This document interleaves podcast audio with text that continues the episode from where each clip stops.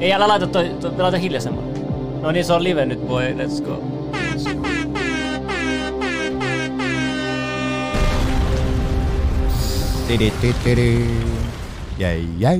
Jäi. Tervetuloa 30. Leveli-podcastin pariin, ja tänään täällä on vieraana kukas muukaan kuin itse Werner Verkkuu Vuorela. Antakaa aplodit. Tervetuloa. Kiitos paljon. Natsa ja hostina tänään toimii Jedidi ja vierissä tietenkin Slim Mill. Ja tänään ajateltiin ottaa vähän tämmönen chilli, keskustellaan niitä näitä ja syvällisiä, vähemmän syvällisiä, esitellään vähän kuka meillä on vieraana tänään. Verkku. Yes. Mitä kuuluu? Kaikki on hyvin, ollut hyvä alkuviikko. Natsa on paskaksi.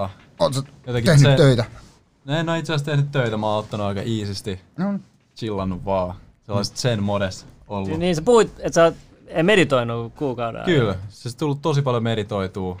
Ja aion jatkaa vielä kyllä samaa linjaa, koska se on niinku ehkä maailman rentouttavia asia. Mm. Tuntuu silleen, että sä löydät niinku syvällisen hengen itsestäsi. Niin. Ja annat sen vaan elää sun kropas. Natsa baisikaksi. Kyllä.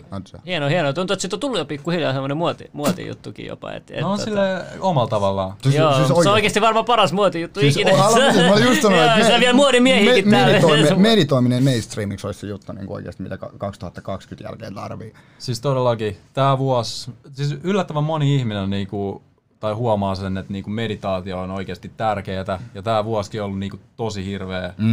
Niinku joka ikisellä, ja niinku joka ikisellä tavalla, niin musta tuntuu, että niinku tossa pystyisi olemaan tosi monelle sellainen jopa niinku avain sille niinku hetki stoppi ja sit niinku olla vaan. Ja musta tuntuu, että moni ei ole kykenevän edes meditoimaan, että niinku keskittymässä yhteenkään asiaan, kun moni on just tämmöisiä niinku ADHD, ihan niinku tämmöisillä termeillä annettu niille, mutta siis niinku ihan niinku short attention span, että niillä ei ole mitään niinku, mikä se on suomenkielinen nimitys nyt on? Attention span. Siis huomioon, en mä tiedä.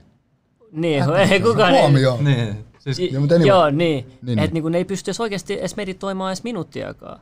Ne miettii koko ajan, hei, nyt mun pitää tehdä seuraavaksi tätä, että niinku ne ei pysty siinä hetkellä mitenkään. Ja mä oon huomannut ton kanssa siinä, että esimerkiksi kun mulla on tosi vaikea nukkua, mä en tiedä, mulla on ollut jonkun aikaa uniongelmia. 5G, no ei. Ei, mutta mä veikkaan siitä, kun tietysti, kun mua helpottaisi esimerkiksi vaikka painopeitto on ollut helpotus mulle. Kyllä. Mut nykyään mä oon harjoitellut sitä sillä, että mä keskityn vaan siihen yhteen asiaan. Mä pistän silmät kiinni. Se tuntuu ärsyttävältä. Yes. Kun mulla on se, että mut tuntuu niin ärsyttävältä pistää silmät kiinni. Ja tulee se, että ei vaan jaksa. Nyt ei ole tää hetki. Keskityn siihen yhteen pisteen. Sit, kun moni voi samaistua varmaan. Tyhjentää sun pääkopan kokonaan. Niin. Siis mä itse asiassa katsoin just YouTubesta yhden videon. Tai silleen, kun tosi moni on just sanonut sitä, että meditaatio on vaikeet. Sen takia, että tuntuu, että niinku mielikuvitus lähtee laukalle ja sitten on niinku tosi vaikea keskittyä siihen olennaiseen, eli rauhoittumiseen. Niin, sellainen meditaatiokikka on se, että niinku määräät itsellesi jonkun sanan, sellaisen, että se ei ole niinku oleellinen asia, mutta sitten aina kun sun lähtee mieli laukalle, niin palautat itse sillä sanalla takaisin siihen. Ja sitten niinku huomaat, että yhtäkkiä sä vaan ajattelet sitä yhtä asiaa, ja se on niinku käytännössä ihan mitätön. Niin. Eikö se sanota myös mantraksi, niin kuin esimerkiksi mantra? Esimerkiksi sä voit sanoa vaikka koko ajan hoidot sun päästäsi vaikka love, tai jotain vaan sun päästä ja koko ajan toista sitä, niin sä oot keskittynyt vaan siihen yhteen asiaan. Samahan sanotaan, että niinku keskityt hengitykseenkin, sit se on niinku keskityt yhteen asiaan. Niin, että sä voit niinku silleenkin tehdä, että sä keskityt vaan sun hengitykseen. Pitää kokeilla, että mun on tapoina käynyt niin paljon kuuluu, että on erilaisia tapoja ja kaikkea. Niin sehän siis siisti juttu on, että jos joku tapa ei natsaa niin hyvin, niin sit pystyy kokeilemaan muuta. Tuossa on back up. Ei tässä kummempi. Vitsi, mulla oli tuntuu, että pitkästä aikaa viimein nukkunut niin kuin hyvin oikeasti. Mä oon tällä hetkellä Jam. Nimenomaan. Vähän niin kuin nää. Mä en tiedä, miten nää nyt menee. Mä en ole seurannut kokeilua. Mut joo, hyvin menee ja ollut toki raskaita aikoja jokaisella. Niin kuin korona on tuonut paljon raskaita aikoja. On ollut henkilökohtaisista syystäkin raskasta ja tälleen. Mut nyt on niin kuin tuntuu, että toi yhden yön unet, kun tiedätkö, kun sä osaat nukuttua yhdet hyvät yön unet, niin se pelastaa tosi paljon. Mitäs millainen? Ei, kaikki hyvin. Mä oon paljon tutkiskellut asioita, tutkiskellut naapureita. No ei. Mä oon oppinut, mä oon vähän tutkinut kaikkea, mutta mä nyt viime päivinä mulla on vaan pyörinyt vaan se päässä ajatuksessa, että mä haluan ottaa tämän elämän niin kuin kaiken niin kuin, vitsillä. Mä haluan kokeilla tämmöisen seasonin, tiedätkö, mä oon kokeillut nyt viikon ajan ottaa kaiken huumorilla. Et ihan sama mitä tapahtuu, tiedätkö, mä vaan yritän ottaa kaiken niin huumorilla. Arvo, joku tekee tälleen rappiin. Koska huumori on niin mystinen asia mulle, siis niinku, mä en pysty, se miten meillä ihmisillä on, se mikä se niinku oikea tarkoitus on. Ja se on huumori, mä uskon, tiedätkö, ihmiset, jotka on, niillä on eniten huumoria, niin niillä on varmasti, tiedätkö, niinku, ne tietääkin enemmän asioita, koska ne tietää se huumorin. Mä tiedän, että huumori on oikeasti tosi tärkeä juttu. Mä tiedän, vaan yritän vaan selvittää itse vähän enemmän huumorin mysteeriyttä. Mutta huumori pelastaa tosi paljon asioita, mitä mä oon itse huomannut aikana. Todellakin aika monesta asiasta niinku pääsee just irti huumorin kautta. Silleen, että totta kai pitää, siis kaikille ei välttämättä ole niin hyvä huumoritaju, niin kanssa pitää olla vähän varovainen sen kanssa. Mä haluaisin tehdä tämän testin sille, kun tiedätkö, Facebookissa on se hahaha-nauru. Mä yritin katsoa kaikki, ensi kerran kun mä painan jotain, niin mä painan jokaisen päivitykseen viestiä sen hahaha, tiedätkö. Joku kirjoittaa sinne, että mutsi lepää rauhassa ja sä heität sinne hahaha. Siinä vaiheessa voi olla silleen, että joku... Katon sen, mä nauroin, se onnistui, veli. Mä huomasin, että se ihan toimi niin, mutta Verkko, minkä ikäinen sä oot? Mä oon 21. Tää on itseasiassa sellainen ikä, että niinku... Jenkkeen ryppäämään. Omalla tavallaan. Omalla tavallaan, joo. Siis mulla on niinku 21 ollut jotenkin sellainen ikä, että mun on pitänyt miettiä sitä silleen, että kun täytti 20, niin jotenkin sen jälkeen silleen, että toi 21 tuntui jopa siltä, että niinku hetkonen, että minkä ikäinen mä olinkaan. Ikäkriisi. No ei nyt ikäkriisi, mutta silleen, että on kiva vanheta, mutta silloin, kun mä täytin 21, niin mä päätin silleen, että mä tuun olemaan aina 21 silleen. Ei, tästä ei mennä ylöspäin. 21 forever. Joo, sit on se, mikä se oli se 21 Club, mistä moni... Joo, ei, me ei siihen päästä. Haluatko, mä luettelen niitä artisteja, kuinka moni niitä on? Tää on liian recenttiä, mutta siis silleen, että tää on niinku hyvä ikä silleen, että tästä on vaan suunta ylöspäin. Vähän niin kuin musta tuntuu, että tämä on sellainen ikä aika monelle. Jep, sellainen checkpointti, että tosi moni päättää tässä iässä just niinku asioista, mitä haluaa tehdä niinku elämällään ja muutenkin silleen niinku heräilee. On tietysti, kun on elänyt 3 vuotta, tietysti sitä aikuiselämää, mistä ei ole vielä tossa, tai silleen se vielä niinku haju, mutta tämän jälkeen niinku 3 vuotta alkaa olla jo silleen, nyt alkaa tajua, että ei tää vittu voi ollakaan. Yeah. Tosi monella ihmisellä todennäköisesti Suomessa ja meidänkin lähipiireissä on silleen, että se 2122 alkaa olla silleen, että mä oon dakannut tässä muutama viikon loppu, mä oon juhlinut. Yeah. Ja sit se alkaa, sit pitää oikeesti niinku jossain vaiheessa, jos et sä siinä vaiheessa oikeesti hiffaa, että ala tekee duunia, niinku potki itteis, että me tekee rahaa ja tää elämä ei toimi näin. Nää kaikki on Jedin omia kokemuksia sit jo jatkossa.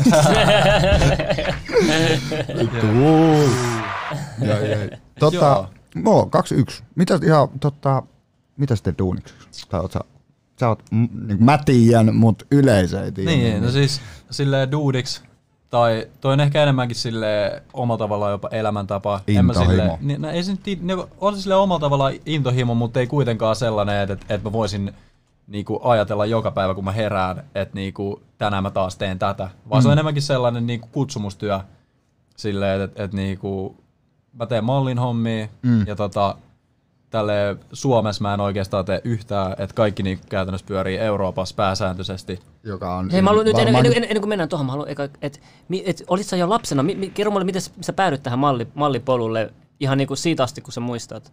No siis mä en oo siis lapsuudesta todellakaan tehnyt ja omalla tavallaan mä uskon tässä silleen skidin manifestaamiseen. Tää oli hauska juttu, mä olin lukion, olis mä ollut ekalla vai kakkosella ja yksi mun frendi sano mulle silleen, että niinku, miksi sä tee mallihommia? Tai silleen, että se otti musta jonkun random kuvan, tietsä, välitunnilla.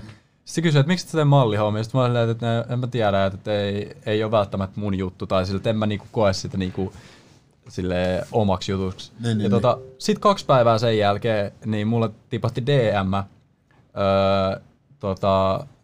yhdeltä Markukselta. Ja se kysyi multa, että kiinnostaisiko sua niinku, tehdä tällainen presentaatio Sasu Kaupille. Shoutout Sasu Kauppi. Ja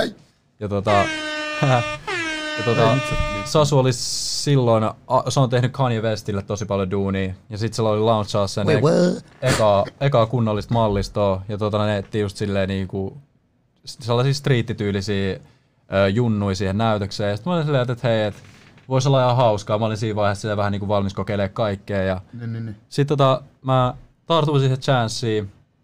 Ja sit se oli vähän niinku mun ensimmäinen duuni, silleen vähän huumorilla tehtynä.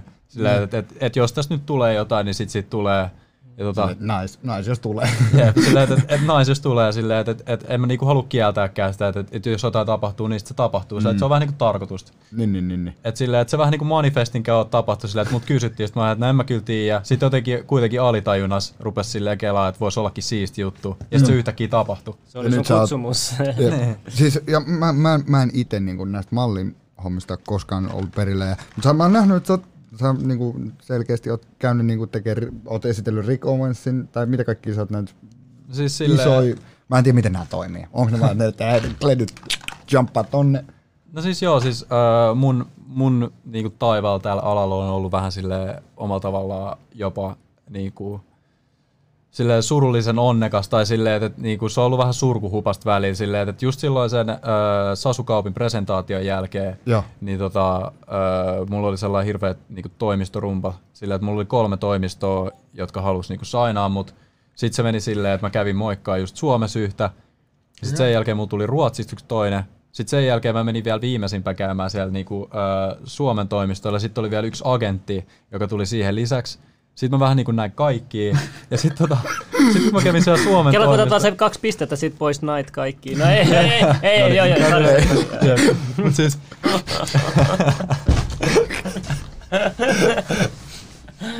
Okei, näin time out. Mut niin, jep.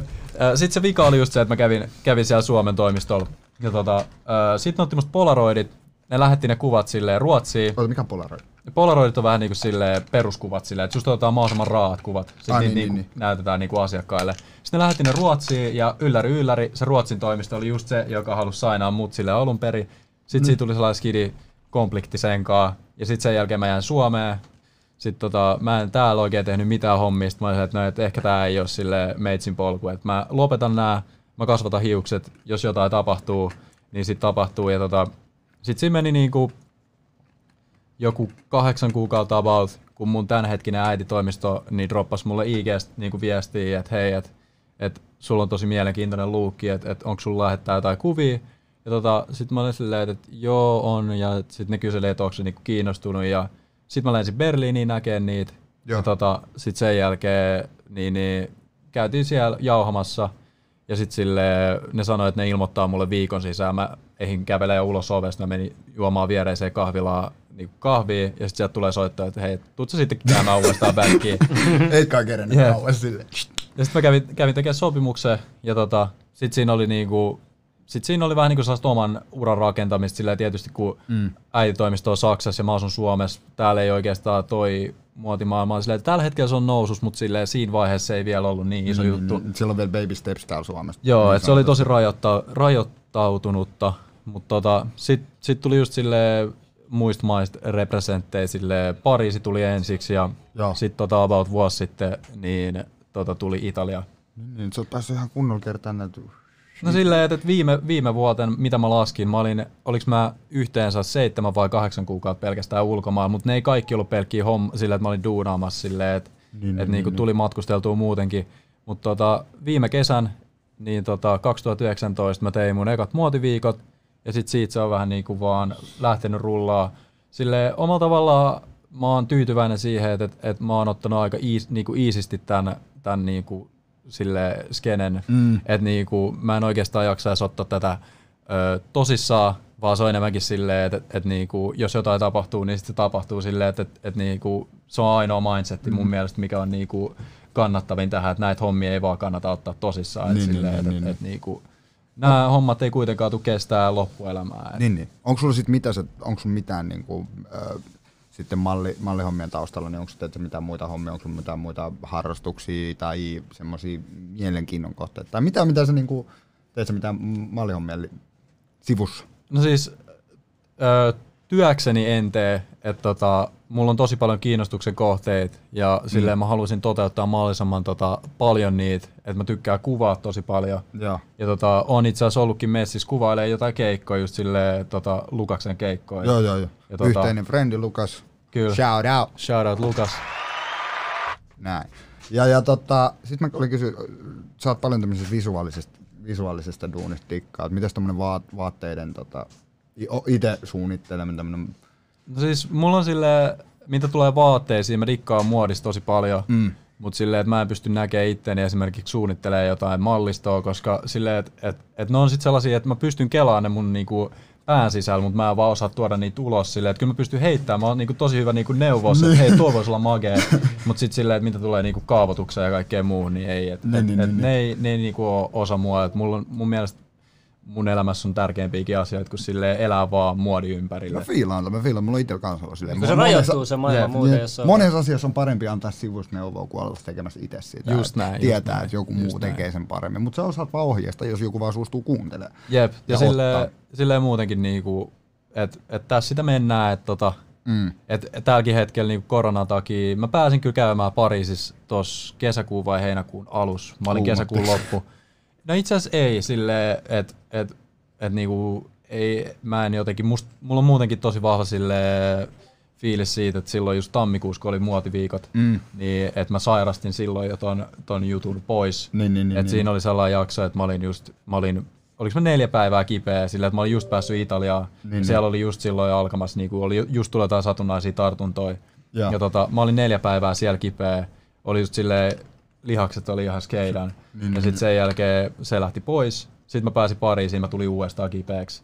Että silleen, että mä en jaksa niinku stressaa ton takia. Enää jaksa nyt siitä. Ei jaksa stressaa ja silleen vaan toivois, että niinku asiat vaan normalisoituis, mut todennäköisesti ei kyllä niinku tuu normalisoituu hetkeen. Oli just sanoa, että minä saa nähdä, että voi olla, että menee vuosi ennen kuin alkaa pikkuhiljaa näkyä normaali elämä. Jos koskaan, sitten ei tiedä. Onko silti paineet sitten, kun jos on mallinnat, koko ajan pitää ulkonäöstä huolta tai tälleen näin? No itse asiassa musta tuntuu, että ne paineet vasta tulee silloin, kun sä rupeat pitää. Et silleen, että niinku... Pysyykö ne ja... Joo. Pysyykö kaikki sellaisena niinku sä... Niinku paino pitää olla koko ajan sama tai pitää ulkonäköä. No itse asiassa toi on vähän sellainen homma, että et niinku... Toki sä pystyt itse vaikuttaa tohon, mutta silleen, että se tuo niin paljon stressiä, jos sä oikein stressaat siitä, että miltä sä näytät. Et silleen, että... Näyt vaan ja oot olemassa. Niin, silleen, että kaikista... Silleen, mitä sä nyt pystyt kaikista parhaiten itsellesi tekemään on se, että sä juot just vettä ja rasvaat ihoa. Silleen, että silleen sä pystyt pitämään sun naaman jotenkin ihon kunnossa. Niin, jotenkin kunnossa. Ja sit silleen, että toki ruokavalio on tosi tärkeä, silleen sä oot mitä sä syöt, mut silleen, että en mä rajoita itteeni niinku sen takia. Mut silleen, että en mä muutenkaan syö hirveästi pikaruokaa tai mitään muutakaan. Että mieluummin laatu ja... Joo, ja mä dikkaan itse asiassa tehdä ruokaa tosi paljon nykyään itse, että mä oon löytänyt sen kokkipuolen itsestäni. No se on paskaksi. Se jaksa. Mulla on itsekseni, että mä kans tykkäisin kokkaa, mutta kun mä en jaksa. Kyllä. Mulla on koko ajan mennyt. Musta tuntuu, että mulla on täällä Suomessa menossa vähän siihen jenkkikulttuuriin. Että jengillä ei ole enää aikaa tai sitten ei vaan ole laiskistunut. Että ne ei enää tee ruokaa, ne jaksa sitä tiskata ja kaikkea. Se on vaan helpompi vaan sit, kun jos on Hesburgeria mäkkiä sun vieressä, niin tuossa vaan mobiililla tilaat, blip, et hake sen vaan sieltä, valmiina haet vaan noudatettuna, blip. Markkinoidaan kaikki silleen, että kaikki on helppoa, täältä saat nopea, tolla, tohon, tälleen. Niin, kyllä voltia. Sillä että just toi, että niinku, se, että ruoan saaminenkin tehdään aina vaan helpommaksi silleen, että niinku jengiä, tai sille ylipäätänsäkin tosi harva jaksaa niinku, nähdä enää niinku hirveän monen asian eteen vaivaa, mikä on mun mielestä silleen ehkä omalla tavallaan huonokin asia. Huolestuttava asia. Niin. Silleen, että mihin me päästään täällä, kun me mennään niinku moni vuosia näin, eteenpäin. Näin se on. Saa nähdä.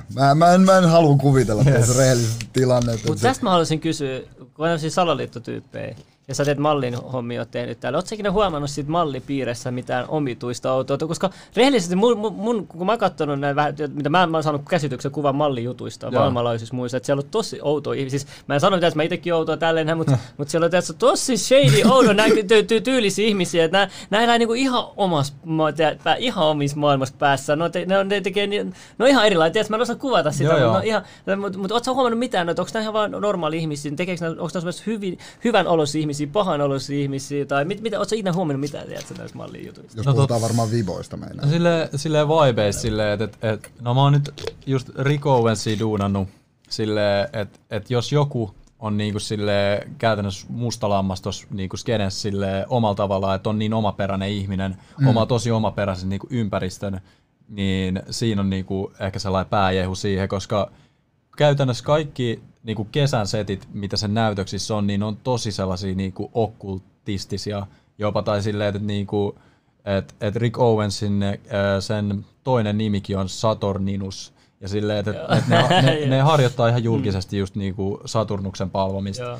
Ja silleen, että niinku, kyllä silleen omalla tavallaan sekin tulee sieltä läpi, että se on niinku ihan niinku kaikkien silmien edessä, kunhan vaan jaksaa tutkia silleen, että toki se kuuluu siihen sen skeneen. No, ihan pelkästään Red Carpetkin, niin ja siinäkin oma juttu. Ja. Siis ne on että paljon tämmöisiä kaikkia. On, mutta sitten silleen, niinku, mitä muuten tulee niinku, just brändeihin sun muihin, niin en mä tiedä. Ei silleen niinku, silleen se ei ole mun paljaille silmillä ainakaan vielä niinku avautunut.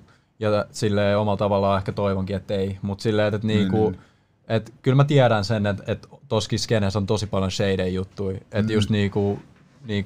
Kaikki on se nyt yhden esimerkin. Peter Nykort, se muotityyppi. Peter Nykort. Onko se nyt puoliksi suomalainen? Ja siitä on ollut paljon uutisissa juttuja. Noista, mitä nyt seksuaalijuttuja sillä oli, että sehän oli käskenyt ulostaakin sen suuhun, tiedätkö? No joo, no siis...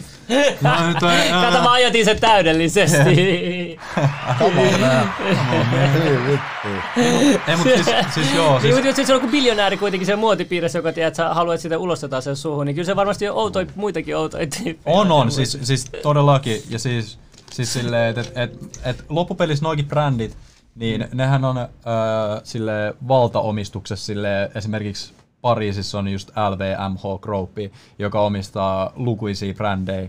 Niin kyllä varmaan siellä johtoportaalla on jotain hämärää, mutta sitä ei edes näytetä meille, Onko sulle sitten tullut mitään omituisia tarjouksia? Tiedätkö, onko sulle tullut jotain seilejä? Tuolla varmasti, kun sä oot jossain ollut noissa isoimmissa muotinäytöissä, siellä on varmaan minkälaisia creepereitä kattoo siellä. Mutta sori, mä en siis niin halua mitenkään demonissa. Muoti ja muotijutut on kaikki, tiedätkö, fine ja hyvä. Siinä on positiivista, mutta mä puhun ehkä varmaan 1%. Mutta tiedätkö, voi kysyä vaan. Mutta eikö se, että jos tulee jotain, mihin haluaa vastata, niin vähän skippaat sitten. No siis, kyllähän noita on omituisiakin juttuja, mutta ne ei sitten silleen, kun mun kaikki työtarjoukset, ne ei tule mun kautta, vaan ne menee sitten niinku mun agenttien kautta.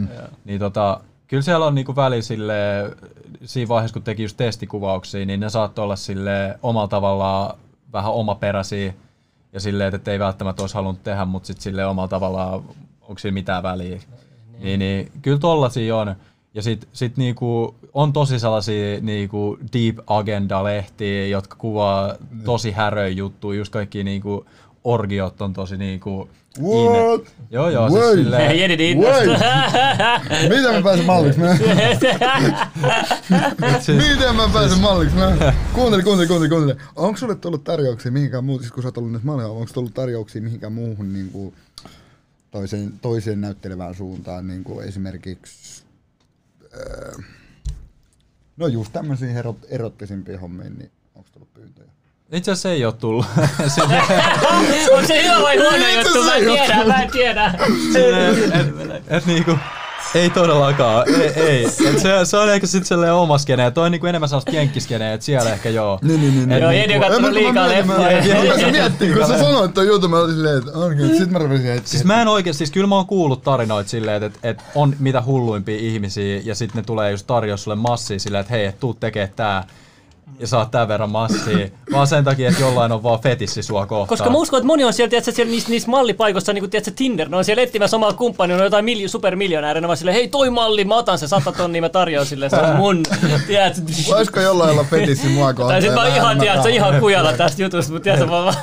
Mutta ei siis silleen omalla tavallaan ole sellaista ihmiskauppaa, että sut vaan valitaan sieltä, että hei sä tänne, saat tän osuuden, ei. Miksei tähän semmonen Tinder-muotinäytö? Tiedätkö, semmoinen jengi voi oikeasti tehdä tolleen. No on himo-keissi, toi on himo-keissi. Appi, semmonen fetish-appi. On hyvä idea teille. Pystyt tilaamaan jotain fetissejä, mitä haluat toteuttaa. Siis toi on syy. Siis me ollaan niin puutteessa, että sori, tää meidän keskellä.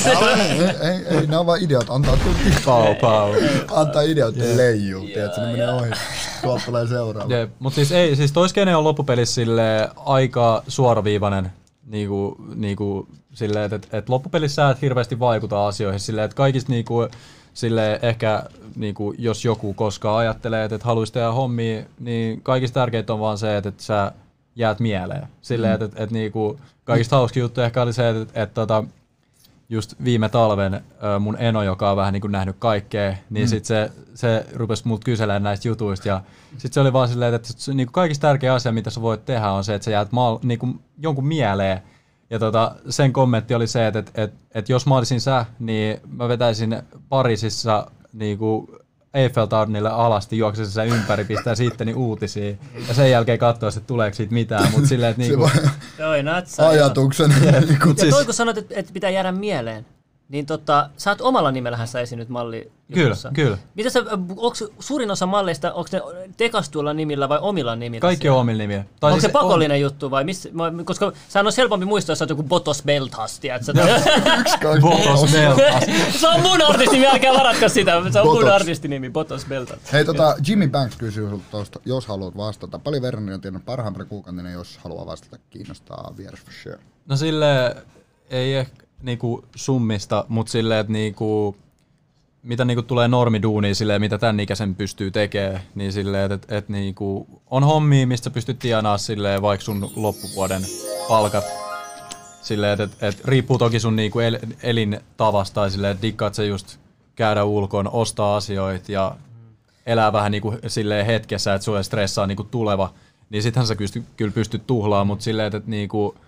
Tuo oli hyvä, että sä sanoit. Toi on muuten hyvin sanottu, koska sä voit olla millä vaan, miten vaan, jos riippuu vaan sun elämästä. Mutta esimerkiksi just yksi esimerkki, tää nyt menee ihan eri skene, mutta mä sanoin, että se Mark McMahon, tiedätkö, kun se saa vaikka tyrmäysvoiton tai yhden ottelussa se tienaa vaikka 100 tonnia. Yep. Ja se oli, joo, kato miten rikas tienaa yhdellä ottelussa 100 tonnia, tiedätkö, mutta sitten ne ei kato, että joo, paljon tää valmennuskustannus, siellä on monta 3-4 eri valmentajaa, siellä on kaikki, tiedätkö, se pitää koko ajan, niin kun se keskittyy vaan pelkästään tappelemiseen, niin se kaikki sen rahat menee vaan sen elättämiseen, tiedätkö, seuraavan vuoden ajat tulee seuraava tappelu. Se ei ole loppujen lopuksi 100 tonnia, sitten menee vaikka kuinka paljon pois niinku ihan sen tavalliseen elämiseen, että se ei ole, sit ei se niinku jengillä on niin väärä käsitys. Se on fakta. Jep, ja silleen, että niinku, et kuitenkin pitää pitää silleen järki kasassa näinkin silleen, että et voi olla silleen, että munkin niinku tulot on tosi silleen, ne ei ole kiinteitä ikinä, että se on enemmänkin keikkapalkkaa, että silleen, että joku kuukausi saattaa tulla silleen hyvin rahaa ja sitten saattaa olla kuukausi, kun sulla ei tule yhtään rahaa, että se pitää niinku silleen, kaikista pitää olla tasapainoisen. Sä saat niin paljon kuin sä teet. Niin, silleen, että on tietysti tiettyjä asiakkaita, silleen, että se riippuu myös niinku sen duunin suuruudesta, että kuinka paljon sä tienaat. Mä haluan tietää, paljon nämä isoimmat mallityypit tienaa. Ei nyt ihan isoimmat, mutta semmoiset niinku oikeat mallit. Sanotaan vaikka, mä en tiedä oikeasti näistä mallinimistä mitään, mutta kerro jotain nimiä, kerro, jos sä tiedät about paljon ne tienaa. No siis itse asiassa mallihan niinku ala niin on tyyli yksi harvoista aloista, missä naiset tienaa enemmän kuin miehet. Silleen, että niinku, että ajatellaan just jotain noita niinku, tosi isoja malleja, naismalleja. Entä transut? Mitäs sit niillä menee? Kyllä niitäkin löytyy yllättävän paljon tästä skenestä. Niin, mutta mitä niiden tienestit sit menee? Siitä mä en tiedä. Mä en tunne yhtään. Okay. Mutta silleen, että niinku suurimmat naismallit, silleen, että ne voi tienaa silleen, että se on no ihan käsittämättömiä niinku summia silleen, että niinku, silleen 100 tonnia on niillä aika normaali vuosi tienesti. Kevyt. Silleen, että niinku, et koska siihen liittyy sit sen jälkeen, että et tulee kaikki tiedätkö, sosiaalisen median diilit silleen, että hei, et mainosta tätä. Yhteistyökumppanit sun muut ja sponsorit, mistä tulee sit rahaa. Niin, ja sit loppupelissä sun elämä on sitä, että et niinku kaikki maksetaan sun puolesta. Silleen, että sä et joudu, jos sä haluat johonkin reissuun, niin riittää, että sä postailet jotain kuvia sieltä.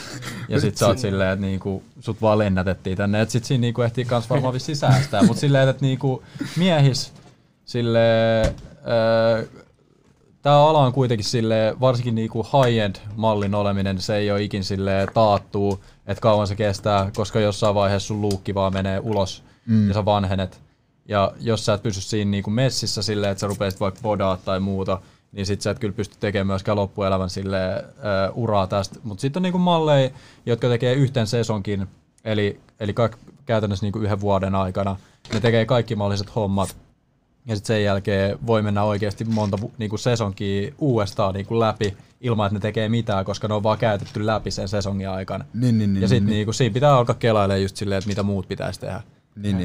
Mikä on eka kysymys, kun jengi tietää, että sä oot malli tai sä sanot, että sä oot malli, mitä ne kysyy sulta aina yleensä eniten? Ensimmäisen. Tai semmoinen useimmiten kysytty vaikka. No se on... Yleisin kysymys. Yleisin kysymys varmaan on se, että miten pystyy olemaan malli. Ja kaikki haluaa olla malleja, niin kuin varsinkin naiset tykkää. Joo, silleen, että koska mulla ei ole oikeasti tohon vastausta, koska et miten sä pystyt olemaan, koska silleen, et toki niin kuin monilla toimistoilla on just silleen, että hae malliksi juttuja, ja jos sä oikeasti koet silleen, että hei, että musta voisi olla chanssi, niin go for it, tai silleen, että et, niin kuin ei mikään estä sua, mutta silleen, että niin kuin tietyt, silleen, onhan siinä tietyt kriteerit silleen, että niin kuin, mitä omaperäisemmän näköinen saat, niin sitä isommat chanssit sulla on. Ja sit niinku niin kuin just sanoit, että jos mitä niinku silmään painu tai tälleen niinku, niin. Että miten hyvin sä jäät muistiin, niin yep. Varmasti sekin. Kuinka tärkeä se pituus on siinä mallissa? Kun mulla on käsitys, että pitää olla pitkä, että sut otetaan niinku malliksi. Se on, mikä yleensä noilla on kriteerin, on se, että onhan olemassa tietysti image-malleja, mitkä tekee pelkästään niinku kuvauksia. Mutta sitten on taas silleen, että jos sä haluat just tehdä näytöksiä, ja sille tollaisia hommia, niin se on vissiin 184-190 on niinku aika silleen, että sä et voi olla yhtään sen yli. Mm. Ja 84 sille, on minimi? Joo, se on niinku about minimi. Hitto, mä en edes pääsis malliksi, kelatkaa. Vaattaa, puuttuu yksi sentti. No ei haittaa. No, mutta hei, toinen kysymys oli, kuka on Suomen tunnetuin malli? Tunnetuin malli? Silleen, no...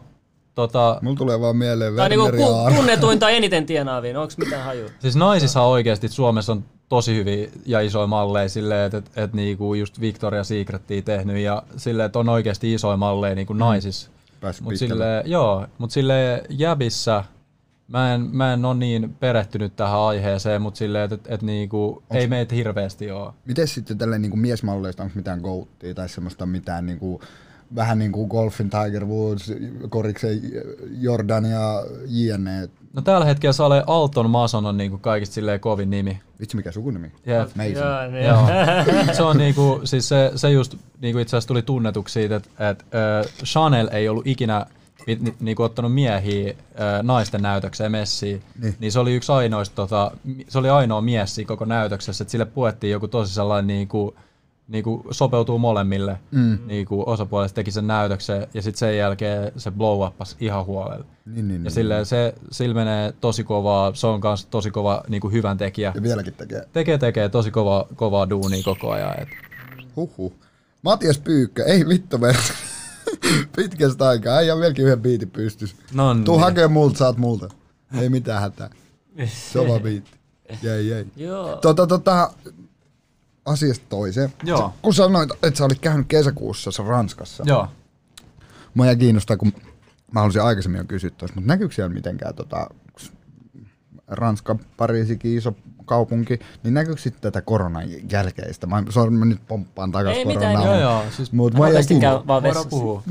miten se näkyykö siellä mitenkään sitä koronan, näkyykö se vaikutus siellä, minkälaisena? Kun mä en ole itse tietysti pitkään aikaa käymään ulkomailla ja mä oon miettinyt, että pitäisi lähteä käymään jossain, jos pääsis vaan jossain vaiheessa. Niin. Siis oikeasti silloin mun mielestä Ranska ylipäätänsä niin lyhensi niitä rajoitteita toukokuun lopussa, niin sitten kesäkuussa ja heinäkuussa, niin se meno oli aika lailla silleen, että tietyissä paikoissa oli just silleen se maskipakko, että just kun sä tulit, niin kun menit junaa tai mitä tahansa muuta, niin silloin oli pakko pitää maskia, mutta sitten kun sä hyppäsit niin takas striittiin, silleen kävelit kaupungille, niin ei mitään. Jengi ei maindannut. Joo, jengi ei maindannut mitään, jengi piti niin puistoissa just silleen piknikkejä, joi viiniä, mutta sitten silleen oli niin hauskoikin sellaisia omalla tavalla niin juttuja oli just silleen, että tietyissä ravintoloissa just se pleksitys silleen, että siellä oli vedetty niin pleksittiä, että se pöytien väliin. Ja vähän niin kuin nykyään noissa kassojen päädyissä on. Joo, niin sellaista oli vedetty niinku pöytien väliin. Ja sitten niinku, mikä mulla oli vähän silleen, että niinku mix moment oli silleen, että aina kun sä menit ravintolaan ja siellä oli niinku pöytiin ohjaus, niin sun piti pitää maski siihen asti, että sut ohjattiin pöytään ja sit sä pystyt ottaa sen pois ja sit sä pystyt kävelemään ilman maskia pois sieltä. Niin toi oli vähän silleen, että varsinkin jos sulla on joku kertakäyttömaski, niin toi on niinku silleen vähän kys al. Vähän niinku silleen... Mitään järkeä tuossa logiikassa. Ja sitten no tietysti joka mestas piti desinfioida kädet aina, kun sä menit sinne. Ja... Tarjoilijalla oli kuitenkin sitten... Joo, oli. Naamarit. Oli. Kyllä. Mistä sä oot tulossa? Sliimi. Mulla on sulle yksi kysymys, sit kun sä oot valmis. Sä oot valmis? I bet. Joo, se oli oikeasti minä valmis. Näin. Ei, mutta haluan tietää, kun on koko tää muotiskene. Joo. Niin mihin kohtaan, mikä vaikutusvalta näillä niin kuin malleilla ja näillä on niinku tässä koko muotiskenessä, että niinku, onko niinku isot vaatefirmayritykset, mikä niiden peli on tässä niinku näissä mallinäytöksissä ja tiedätkö niinku mitä mä haen tässä. Joo. Ja niin että niinku kuin tärkeä se on sitä niinku kehitystä seuraavaan muoti-ilmiöön tai jotain nämä teidän jutut. Et tuleeko ne isoit vaatefirma hakee inspiraatioa, tuleeko ne, niinku, miten se homma toimii, vai onko ne vain niinku sponssaaks ne vai miten se toimii se koko juttu? No itse asiassa se on aika pitkälti kiinni siitä castingista ja siitä, että mitä ne hakee. Et sille esimerkiksi viime sesongilla oli Prada-näytöksessä, niin kaikki pojat, jotka käveli Pradan näytöksen Italiassa, niin ne buukkasi about kaikki näytökset sen jälkeen, kaikki päänäytökset Pariisissa. Et kyllä se silleen omalla tavallaan, niinku joidenkin niinku brändien sellainen statement-juttu mallille, niin se saattaa aiheuttaa sit sellaisen valtavirran, että kaikki sit haluaa buukata ne. Mut sit silleen niinku, mitä tulee sit niinku vaatetukseen ja kaikkeen muuhun, niin en mä usko silleen. Mulla on muutenkin vähän sellainen viba, että niinku muodin parissa on vähän niinku kaikki tehty tällä hetkellä, nyt vaan kierrätetään, tietsä, niinku edesmenneitä trendejä silleen, ja sit käydään kilpailua, että kuka tekee sen parhaiten. Et silleen, et loppupeleissä silleen, että niinku, toki silleen, että niinku joku brändi saattaa nähdä sut silleen, että hei, että sä voisit mennä hyvin tuohon 80-luvun luukkiin, ja sitten sen jälkeen ne buukkaa sut sen takia. Koska niinku tällä hetkellä just viime sesongilla käytiin aika vahvasti läpi just niinku edesmenneitä vuosia. Ja silleen, harva näytös oli sellainen tosi futuristinen. Että siinä niinku pyöritetään tosi paljon. Ei niinku enää lateksia. Muoti on semmoinen, että se pyörii, että sitä uudelleen käytetään. Niinku, nyt esimerkiksi milloin se oli, kun tuli kaikki Suomessa jengi rupesi käyttää taas filaa, jengi rupesi rokkaa 90-luvun. Durakikin se on tullut. Milloin jengi rupesi, mä oon miettinyt pitkään sitä, että milloin jengi rupesi rokkaa taas niinku Kanin lökäreitä. No eikö se ole tullut jo? Siis, mä en ole ihan varma, mulla on ollut kiikarit kaukana muodista jonkun vähän aikaa, nyt mä oon keskittynyt omia ajatuksiin, mutta se, että milloin tulee, tiedätkö, DC-sämpyläkengät tulee takaisin, onko ne tullut? Kyllä ne on tullut, siis omalla tavallaan siis silleen, että niinku, kyllähän noi niinku trendit silleen, että ne ei välttämättä lähde niinku just muotinäytöksistä, vaan se on enemmänkin se, että kun katsoo vaikka Instagramia, meillä on just näitä influenssereja, sit se on silleen, että ne tekee jonkun statement-jutun, sille hyvänä esimerkiksi just niinku musiikkiartistit, silleen joku Playboy Carti tai sit A$AP Rocky, niin jengi dikkaa just seuraa sitä, että mitä ne tekee. Niin. Silleen, että just silleen kaikki faija-sneakerit sun muuhun. Kuulit sä sit A$AP Rockista, mä keskeytän siitä Osiris-jutusta, kun se oli buukannut sen Osiris, mikä se oli se D3 se kenkä se. Joo. Niin, nyt sit tuli kiistaa, että se ei oikeasti suunnittelusta, vaan se oli toinen tyyppi, joka suunnitteli, mutta se otti kaikki kreditin siitä suunnittelusta siitä kengää. Ootko sä kuullut sit Vaistekin sit jonkun semmoisen videon? En oo itse asiassa kuullut. Kannat sit tsekkaa, se oli aika mielenkiintoinen oikeesti. Lähdätkö sä sitä meille tohon? Mä voin laittaa, joo, jos kysyy jotain sen aikaan. Mutta sit tulee copyright, mä näytän vaan sen niinku tälleen teidän kesken. Takaisin. Itse asiassa se on tullut kans silleen, että on niinku muodiskin on just yli avantgradea sun muit niinku tyylisuuntauksia, niin toi niinku keskiajan vaatetus omalla tavallaan siinä avantgradeissa silleen ehkä pohjimmainen juttu. Niin. Ja sekin pystyy tietysti jakamaan alalahkoihin, mutta silleen, että kyllä mä oon nähnyt jengiä, jotka vetää keskiajan vaatteita. Kato, mä näytän sulle tästä, kato. Se video on tää. Saatko se näytettyä tohon? Joo, mä en toista sitä, mutta mä näytän vaan sen niinku silleen, että jengi näkee mikä tää on. Tää on se nimi on The Osiris D3, The Most Controversial Skate Shoe. Ja Osiris D3. Joo, tää tuli 6 päivää sitten, tää melkein 500 000 kertaa. Ja tää kestää 14 minuuttia. Mä suosittelen, että jengi kattoo. Tää mä laitan silleen, että näette mitä tuossa lukee näin. Kattokaa tähän noin. Tossa se on. Yeah. Joo, tosta ottakaa screenshot, kirjoittakaa tuo YouTubeen, tsekatkaa toi. Niin pääsette vähän perille kanssa noista, miten ne designataan, suunnitellaan vähän sen. Tiedätkö mitä loogia haluaisit rokkaa? No. Tiedätkö niitä kiinalaisia semmosia, mikä Bruce Leellakin oli semmoinen paita, semmoinen.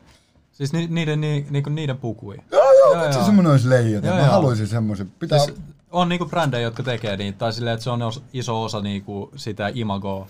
Silleen, että mäkin tein just niinku viime kesänä mä tein Yoji Yamamoton näytöksen, joka on tosi perinteikäs sellainen niinku japanilaisen muodin niinku. Mä en tiedä mistä mä toi kuulostaa oikeesti tutulta. Mä en tiedä oikeesti muodista miltä, mutta kuulostaa. Joo, mut niillä on just sellainen niinku niiden niinku designit ja sit niinku kaikki grafiikat, niin on tosi sellaisia vanhoja niinku japanilaisia juttuja sille, että siinä oli just isossa osassa niinku kaikki niinku lintuja ja silleen tiikereitä, ja sitten ne on niinku vielä maalattu silleen samalla lailla kuin niinku muinaisessa Japanissa silleen, että niinku, että kyllä niinku tolle, että jokaisen silleen, että mitä ikin sä kelaat, että hei, mä voisin pukea tätä. Ja sit sä kelaat jotain brändiä, niin aina löytyy joku brändi, mikä pystyy takaa sulle sen, niinku jos sä haluat elää brändimuodissa, sillä niin, totta niin, sä voit vaan tilaa sen niinku lähtökohtaisesti, mutta sillä, että aina on jotain niinku sille, mihin pystyy vastaamaan. Niin, kyllä. Venä, mulla oli äsken joku kysymys taas toisesta aiheesta, mun ajatukset toiseen, mutta jos saisit itse päättää, mitä niinku merkkiä tai vaatebrändiä haluaisit edustaa, onko sulla mitään semmoisia tavoitteita, mikä on sulle niinku semmoinen vielä, mitä no siis, want from the... No siis tietysti mulla on niinku lempibrändit ja silleen, että olisi makea tehdä niille duunia, mutta silleen, että koska mä en ota niinku mitään for the granted niinku tällä alalla, niin en mä sitten silleen niinku myöskään niinku, jos jotain tapahtuu, niin sitä tapahtuu silleen, että mä dikkaan itse just Saint Laurentista tosi paljon ja Celinestä, niin silleen, että niille olisi silleen makea tehdä duunia, mutta silleen, että jos se tapahtuu joskus, sit se tapahtuu silleen, että niinku call this guy, he's aging. Mut kyllä, silleen, että on tietyt niinku unelmat tällä alalla, mut sit silleen samaan aikaan mä vaan otan sen, mitä mulle tarjotaan, silleen, että niinku että jos jotain tapahtuu, niin sitten sen on tarkoitus tapahtua silleen. Kyllä. Mitä mieltä te olette silleen muodista? Siis rehellisesti mua kiinnostaa niinku muoti.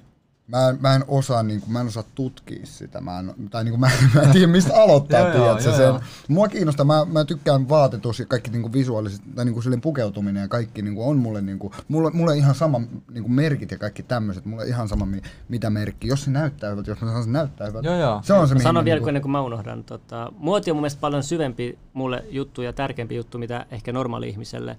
Koska muodissa mulle värit on tosi tärkeitä, varsinkin jos sä oot tämmönen taikauskoinen, tiedätkö, esimerkiksi Kiinassa ollaan tosi taikauskoisia, jos menet niinku punaisella värillä kasinoon, se tuo onnea.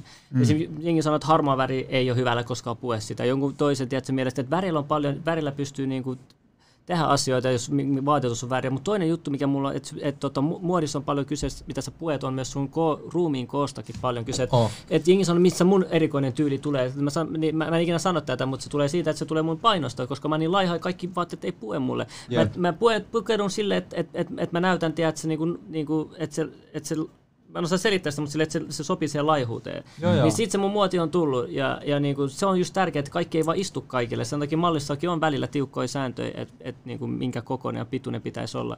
Mut toinen juttu, mitä sit on mielestäni outoa, on sitten esimerkiksi aina kun tulee mallisana mieleen, niin tulee aina ne mielikuvat niistä räikeistä asuista. Ihan kolmion muotoisia paitoja ja kaikkea niinku, ihan ihmeellisiä. Ihan, niinku, sit mä mietin, eihän kukaan käytä tämmöisiä niinku, valtavirrassa, että et mikä näiden idea sitten on, että kun tämmöisiä laitetaan. Sit, niin tuoda inspiraatio niitä, jotka seuraa sitä, että mitä ne vois vähän lähteä kehittämään, mutta ne on vaan niinku sit suurentanut sitä, vai mikä se johtuu, ne kaikki tosi oudon näköiset vaatteet, mitä ei koskaan ole kellään tuolla kadulla. Mä en tiedä, silleen mä itse olen miettinyt, että kun on aina mahdollisimman niinku oudonlaisia esimerkiksi maalauksia, vaatetyylejä, tämmöisiä, niin mä mietin, että se on vaan monta erilaista näkökulmaa tai ajattelumaailmaa, minkälaista ihmisillä on.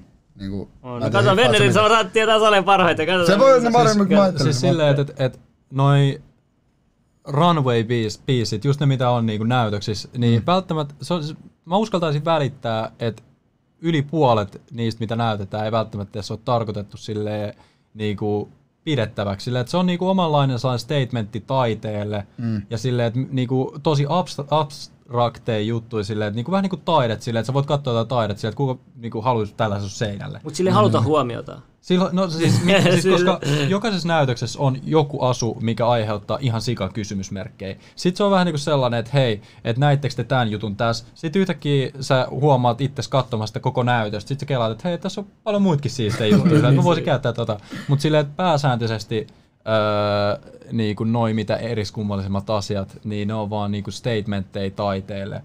Ja silleen, että koska toikin on oikeasti aika taiteellinen ala silleen, että jengi just dikkaa. Ja just toi, mitä sä äsken sanoit, että nähdään parilaisia, että keskustellaan paljon siitä, että mitä mitä tuolla oli päällä, ja näettekö te tuon, niin mulla tulee mieleen, tiedätkö, linnanjuhla. No siis joo, se on omalla tavallaan silleen, että muotiviikot on yksi viikon kestävä linnanjuhla, silleen, että kuka pukee, kenellä on paras saasu silleen.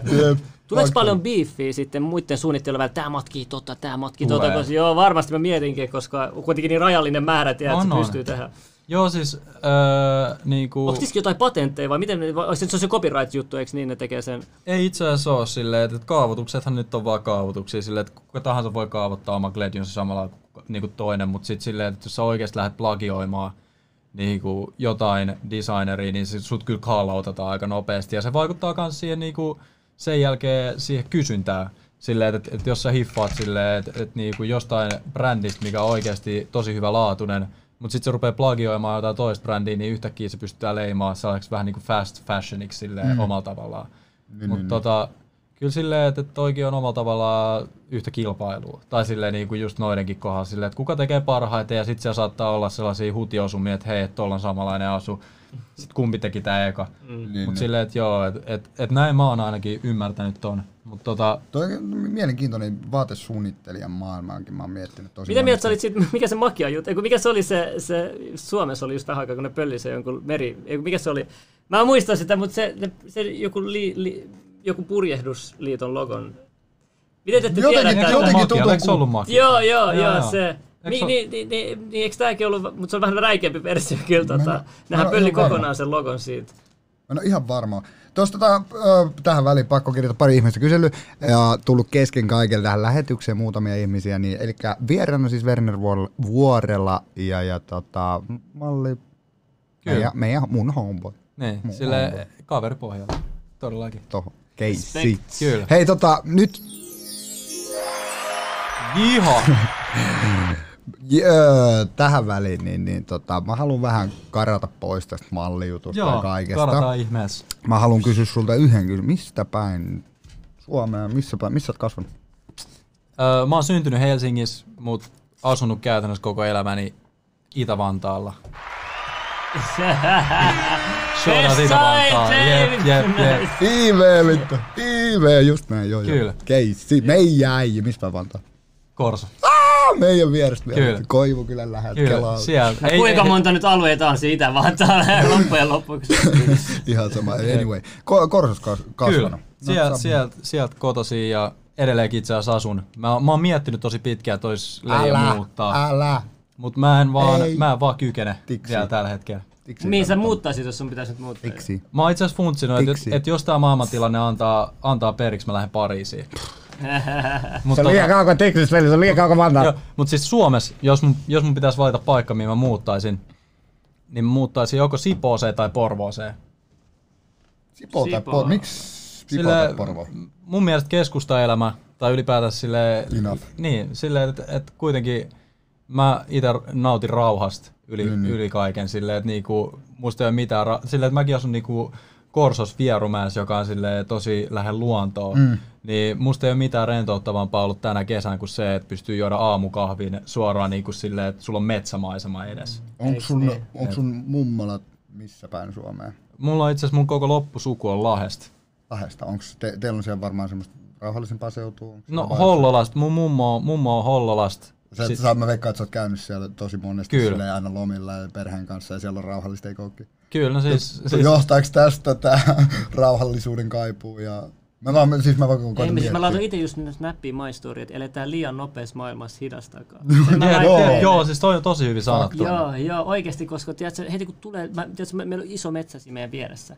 Aina kun mä menen sinne, tiiätkö, liikenneäänet menee pois ja sitten se rauha tulee. Sitten kun mä tuun pois sieltä, niin heti mä tiedän, että kohta mä menen taas siihen Matrix-maailmaan. Kaikki autot liikkuu näin, kaikki on puhelin. Mitä pitää tätä, toi. Tiiätkö, vittu aivot räjähtää. Toi on fakta, pitää hidastaa. Ja just sen takia mä kysyin just äsken, että kun mulla on itsellä ollut, mäkin olen kasvanut Koiviksessa ja koko ikäinen PK-seudulla ja täällä, mutta kun mulla on tullut kans toi, että mä haluan niinku luonnonläheisyys ja rauhallisuus. Se on tullut, mä veikkaan, että se tulee siitä, kun mun mummola on niinku Heinävellä tuolla Itä-Suomessa ja se on rauhallisuus. Kun sinne pääsee käymään, niin sä tajuut sen eron. Just se, joo. Tiedätkö, niin sen oppii arvostaa ihan eri tavalla rauhallisuuden kuin sit, kun on ollut vähän aikaa tässä hölinässä. Siis rauhallisuus ei mitään harvinaista. Mieti, milloin viimeksi on ollut ihan rauhallista, sillä sä oot kuullut tyyli Hyttysen ininää, tiedätkö? Ei semmoisia hetkiä on tosi vähän. Aina on joku ilmastointikello tikittää jossain, joku taustalla joku mellut soi, tiedätkö? Tosi harvoin me ollaan ihan tuossa puhdasta, tiedätkö? Ei kuuluisi oikeasti mitään. Kaikista paras kesällä istut laittorinnon kanssa ja kuika ääni sen. Jep, itse asiassa nyt viikonloppuna, niin mä pääsin ensimmäistä kesää tänä kesän käymään mökillä. kun me oltiin tuossa Friendin mökillä Turun ulkosaaristossa. Ja siis mä en oo tänä kesän ollut niin rentoutunut, mitä mä pystyin olemaan siellä silleen, että ainoa asia, mitä kuulit, oli kun aallot vaan tuli, tiedätkö, rantaa. Ei tullut flashbackkejä, tsunamia. Ei tullut flashbackkejä, mutta silleen, että niinku... Mutta Suomi on oikeasti tosi turvallinen tsunamien suhteen. Suomi on geologisesti niin turvallinen. Täällä ei voi tulla liian isoja maanjäristyksiä, täällä ei ole tulivuoria, täällä ei ole tsunamia. Suomi on niin turvallinen paikka, täällä on jopa tylsä asua. Mutta joo, siis se on silleen niinku... jotenkin tuntuu, että mitä enemmän sä ympäröit itsesi kiireellä, niin sitä enemmän sä elät siinä kiireessä, sä unohdat, kuka sä itse oot. Koska mä oon miettinyt, että keskiajalla, mitä sä teit, sulla ei mieti keskiajan ihminen, jos se siirrettäisiin yhtäkkiä tänne näin, se sekoisi vittu, tiedätkö? Siis oikeasti mieti, se on ollut just niinku mökkielämää niille, että ne on ollut ihan rauhassa, tiedätkö, niiden päivän kohokohta oli se, kun ne hakkas puita, tiedätkö, paa, siinä oli isoin action ikinä, tiedätkö, tyyliin, no vähän nyt ehkä liioittelen, mutta tiedätkö, nyt sit kun se tulee jonnekin tänne, tiedätkö, puhelin 200 viestiä, sun pitää avata, tiedätkö, sä niinku, tiedätkö, sulla on toi, lasku pitää maksaa, tiedätkö, tää siivoo, tää patchi, tiedätkö, silleen niinku, sit, niin kuin pitää käydä kaupassa, käydä tuossa ostoskeskus ja kaikkea, tiedätkö, siis sen takia me ollaan niinku, me evoluutio mennään liian nopeasti, tiedätkö, tää meidän fyysinen keho, tiedätkö, ei vaan, tiedätkö, se jää jumittuu, tiedätkö, me nyt niinku vähän, tiedätkö, palaat, tiedätkö, tyhjentää mielessä. Mä sanon, että se meditaatio on sama kuin, tiedätkö, että olisi täynnä, tiedätkö, paperisilppua, mitkä vaikka sun ajatuksia ja tunteita. Sä poistut sun huoneesta, mitä tapahtuu, ne kaikki, tiedätkö, laskee alas. Ja sit kun sä tuut takas, sä pystyt paremmin sit taas hallitsemaan, kun sille, että ne pyörii täällä sun ympärillä joku puolella. Totta. Pitäisikö me puhua tyyliin vähän just tyyliin niinku tästä, missä me eletään ja silleen niinku, minkälainen oravanpyörä tää elämä oikeesti loppuun. Totta kai. Thank you Lord, päästään juttelemaan näistä. Mä tykkään opiskella näistä. Tässä on se hyvä juttu, että mä voin starttaa sen sillä, että niinku, et moni ei kuinka paljon sä ajattelet asioita yhteiskunnan ulkopuolelta. Kaikki mitä sä melkein ajattelet, ihmiset ajattelee, se liittyy jollain tavalla tähän yhteiskuntaan, joku sun lempiartisti, joku tiedät sä sun biisi, joku levy, tän tiedät sä, mä menen katsomaan leffaa, mä menen pelaamaan pelejä, mä menen pelaamaan niinku kaikki ei, ne liittyy kaikki tähän meidän tehtämään omaan Matrix-yhteiskuntaan. Ne liittyy niinku tosi harvoin sä ajattelet niinku tähtejä, tähtikuvioita tai mitään muuta tämmöistä niinku henkisyyttä tai mitään muuta, et se on jännä, mut se on tulossa takas mun mielestä. Kyllä nyt tämän netin yhteys, varsinkin kun pystytään jakamaan nyt tietoa paljon paremmin tiedätkö, ihmisten kanssa. Ja samanhenkiset löytää toisensa, saa tukea toiselta. Et ei, jos ei olisi netti, niin se olisi vain yksi hörhö joka kaupungilla ja sitten niinku, ei patsa. Tämä netti on auttanut se, että monta hörhöä on voinut, tiedätkö, niin kuin, siis mä sanon nyt hörhö, niin kuin muittimia, on saanut yhdistettyä itsensä ja sitten on saanut tiedätkö, tosi ison laumakunnan itselleen ja sitten on pystynyt jakamaan niiden tietoa viestiä. Monella se on toiminut. Esimerkiksi niin moni terveysjuttu esimerkiksi, tiedätkö, moni on mennyt takaisin vesipaastoon. Oletko kuullut ikinä vesipaastosta? Mitä vesipaastosta? Et sä kuullut jedipaastosta? Ei, vesipaasto. Jedipaasto, mikähän sä... Mutta mikä on vesipaasto? Haluatko vaikka eka kertoa? Mä voin kertoa sen jälkeen omaa. Siis vesipaasto on, mitä mä oon ainakin ymmärtänyt, on se, että sä vaan juot, siis droppaat kaiken muun niinku ruuan käytännössä elämässä, vaan niinku juot vettä. Kuinka pitkä aika? Siis se riippuu ihan siitä, että kuinka pitkään sä haluat tehdä sitä, mutta silleen... Jo 30 päivääkin on esimerkiksi. Netflixissä tuli just täydellinen dokkari paastosta. Ja siinä näytettiin vesipaastohyödyt, esimerkiksi semmoisen on syöpä, niin siis kun kemoterapian kautta vesipaasto, niin se meni pois. Ja sitten hiirirottatutkimuksessa 100% ne teki sen, niin sen syöpä meni pois sen kemoterapeutin ja vesipaaston yhteydessä. Ja nyt ne halusivat kokeilla seuraavaksi ihmisiä. No jotkuthan on ottanut vapaaehtoisesti ja itsenäisesti kokeilla, se on toiminut. Et niinku, se on tosi vahva juttu vesipaasto, kun se idea on siinä, että se niinku puhdistaa sun koko kehon kaikesta. Mutta sitten mä oon miettinyt, että mä itse tämän painon, että mä en kestäisi mitään kuukautta. Mutta sitten jos sä oot vähän ylilihavampi, niin se pystyy auttamaan se. Niin, se on vähän sama kuin toi, mikä tää on tää toinen dieetti, ketodieetti. Mä oon kuullut kans tästä, ja mä oon miettinyt kans itse ketodieettiä joskus, mut mä en koskaan saanut sitä tehtyä. Ei ketodieetti, mut ketodieetti. Ja sit yksi juttu vielä, että jengi toi miten vaikea tavalliselle ihmiselle paastoaminen on. Sen takia mä sen respektaan näitä muslimit, jotka harrastaa Ramadanin aikana sitä paastoamista, koska se vaatii oikeesti itsekuri. Siis kokeilkaa vaikka itse, jos te ette ymmärrä, miten se rituaali pelkästään syöminen on, että jos sä vaikka oot kun siirrät vaikka 3 tunnilla sun tavallista ruokarytmiä eteenpäin, niin sun vatsa alkaa kurista tälleen, sulla alkaa tehdä mieli. Sitten sulla, oot sekin nähnyt silloin, kun sä oot syömässä tosi nälkäisenä. Mä aina katsoin, että silleen, tiiätkö, sulla on se ruoka tästä, tiiätkö, kädessä tälleen näin, sä oot silleen, seuraava, sulla on sellainen eläimellinen vaisto, tiiätkö, ihan kuin mun kissa laaserin kamaa, nyt suuhun, tiiätkö. Sä et pysty katsoa sitä, tiiätkö, kun se on siinä lämpiin höyrystyä ja sä oot silleen ihan nälkäisenä ja sulla on ruoka tässä edessä, se on tosi oikeasti vaikea. Mä välillä harjoittelen miten tahalta ja tälleen näin, kunnes se ruoka ei jäätynyt ja me heitän roskiin. No ei, mutta joo, sori, mä nyt taas innostuin liikaa. Mitä mä olin? Mulla oli äsken joku... Mutta siis sekin on tosi tärkeää, että millä vedellä sä teet sen. Koska silleen, että jos sä oikeasti haluat siitä kaiken irti, niin Suomessa eläis niin lähdevesi. No mä oon kuullut kans tätä, koska tää herra tässä, niin puhutaan paljon tästä, että niinku kraanavesi ei oo niinku... Mut tässä näin, kato. Se on se ongelma. Suomen kraanavesi, kun jengi tuli, mä laitan yhdessä vaiheessa, että lähdevesi, että siinä on luonnollisia mineraaleja, sen takia, että noissa testeissä eläimet syö sitä mieluummin kuin hanavedestä. Mutta sitten taas toiset sanoo, että kato, tässä on video, kun kissa jo hanavedestä, koska se tykkää juoksevasta vedestä, mikä on totta, mutta siis jos olisi juokseva lähdevettä, se olisi paras vettä ikinä. Mutta se, mikä oli oudon juttu, oli se, että mä vähän tutkin Suomen lähdevesijuttua. Siinä nyt näkyy kaikenlaista kemikaalia, mutta se sanottiin, että Suomessa on maailman paras vesijohtovesi. Maailman paras. Kelatkaa, meillä on maailman paras vesijohtovesi. Mutta sitten meillä on kuitenkin e-pilleri jämiä niissä, mitä ei saada suodatettua kokonaan pois. Ja sit siinä on mistä ne on päätynyt? Siis kato, mulla on artikkeli, kaikki aina kyselee tuosta. Siis kirjoittakaa e-pilleri, kirjoittakaa Googleen e-pilleri vesiuutinen, niin siitä tulee, se on ainakin Kauppalehdellä on yksi artikkeli siitä jäljellä. Okay. Niin, mä voin näyttää siitä. Kun mä oon miettinyt tätä, että säkin milloin olet puhunut siitä, että ihmisethän koostuu vedestä ja... on esimerkiksi vaikka kuuhulluus. Joo, siis mitä me ollaan ollaanko me 92% vettä vai jotain vastaavaa? Ei, me ollaan 60-70%, mä veikkaan, että se on 65% se about, ja meidän aivot on 90% vettä. Niin, just se aivot, siis just tällä mä rupesin miettimään silleen, varsinkin mutsinkaan on tullut mietittyä paljon, koska se on sellainen ihminen, että se ei pysty nukkumaan täyden kuin aikaan. Joo, no siitähän tulee just se lunatik, ja se kuu tekee hulluksi, ja sitten se, miten se vaikuttaa veteen just niin kuin... Just nousuvesi ja laskuvesi. Mä nyt opettelun harjoittelen just näitä teleknisiä ja näitä tämmöisiä juttuja, sitten on tää hydra, mikä liittyy tähän veteen, niin siinähän jengi oppi sen silleen, että ne katsoi, miten kuun vetovoima toimii veteen, ja yritti niin kuin sillä ajatustavalla... Niin kuin liikuttaa niinku Mooses teki vaan. Mut menee vähän eksyy. Ben Swall kirjoittaa, että Suomen kraanavesi on joku 50-100 TDS, Amerikassa 200-5. Joo, se on iso niillä on valtava iso käppi. Mut kyllä selittikää, mikä on TDS. Sitä mä en tiedä, mut kuuntele tätä näin. Otetaan selvä. Mut kuuntele tätä, mä löysin tän, kato. Ehkäisypillereissä olevat hormonit kulkevat rantalan mukaan pillereitä käytävästä naisesta virtsan kautta vesistöön. Jos vesistön yläjuoksulla nainen pissaa oman vessapönttöön, se menee puhdistuslaitokselle puhdistettavaksi. Nykyiset puhdistusmenetelmät eivät kuitenkaan poista lääkejäämiä, ja osa sitä päätyy lopulta jonkun juomaveteen, Rantala kertoo. Sitten se sanoo, että sen mukaan juomaveden mukana ehkäisypillereissä oleva estrogeeni matkijoita elimistöönsä, että ihmiset saa sitä. Ja sitten tässä on lisää juttu, mutta siis niitä ei saa pois, tiedätkö? Suodattamalla niitä e-pillerijämiä.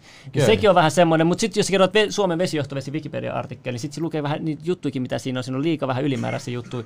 Mutta silti se on oikeasti hyvä. Se ei tarkoita, että tehdään kaikkea ideaa, että jos tekee tiukkaa tai sille ei nyt ole pakollinen, mutta niin kuin Suomen loppujen lopuksi, vaikka tuleekin putkisto, jos liikaa sille, mutta loppujen lopuksi Suomen vesijohto kuitenkin maailman paras. Että kun me puhutaan niin demonisesti niin kuin vesijohtovedestä, niin muistakaa kuitenkin, että Suomen on paljon parempi kuin just Amerikan tai minkään muun maan. Mutta totta kai suositeltava, jos pystyy, on lähdevesi. Se ei ole vaan vesi. Kyllä, siis todellakin silleen, että vesi on tosi tärkeä, se on mun mielestä tärkein asia, mitä sä voit antaa itsellesi. Joo, se on huomannut, miten vesi käyttäytyy vaikka niin värinä, vaikka se on jossain festareilla basso, kun jynkyttää. Niin sä huomaat, miten sun vesi siellä sun elimistössä liikkuu. Oletteko te huomannut sitä, kun joskus teette vatsalle sisäulla, sit rupeaa kuulla sinne läpi. Tee se vesiääni. Ei, kun se blip. Kato tää. Verran. Toi on kova. Mut siis tossa tuli hyvä toi itse asiassa, toi 963 hertsiä. Siis toihan... Niin, mikä toi on? Joo, toi on käpy kolmanteen silmään vaikuttavaa hertsissä sanotaan. Venätkää, mä käyn tässä välissä nopea vessassa. Jutelkaa tästä kohta. Niin, mä piti puhua siitä yhteiskunnan. Ei kun toi 963 hertsiä. No ootko sä siitä puhunut? Puhukaa siitä, mut mitä mä painoin? Ei mitään. Mä käyn vessassa, pieni hetki. Joo, kerran. Ei, mutta kerro vaan, missä haluat jutella. Sori, me jumpataan koko aiheesta toiseen. Mikä vaan sulla on mielessä, niin jutellaan siitä vaan. No, tää on nyt meidän väri. Tää on meidän väri tänään. Ei, anna olla vaan, anna olla vaan.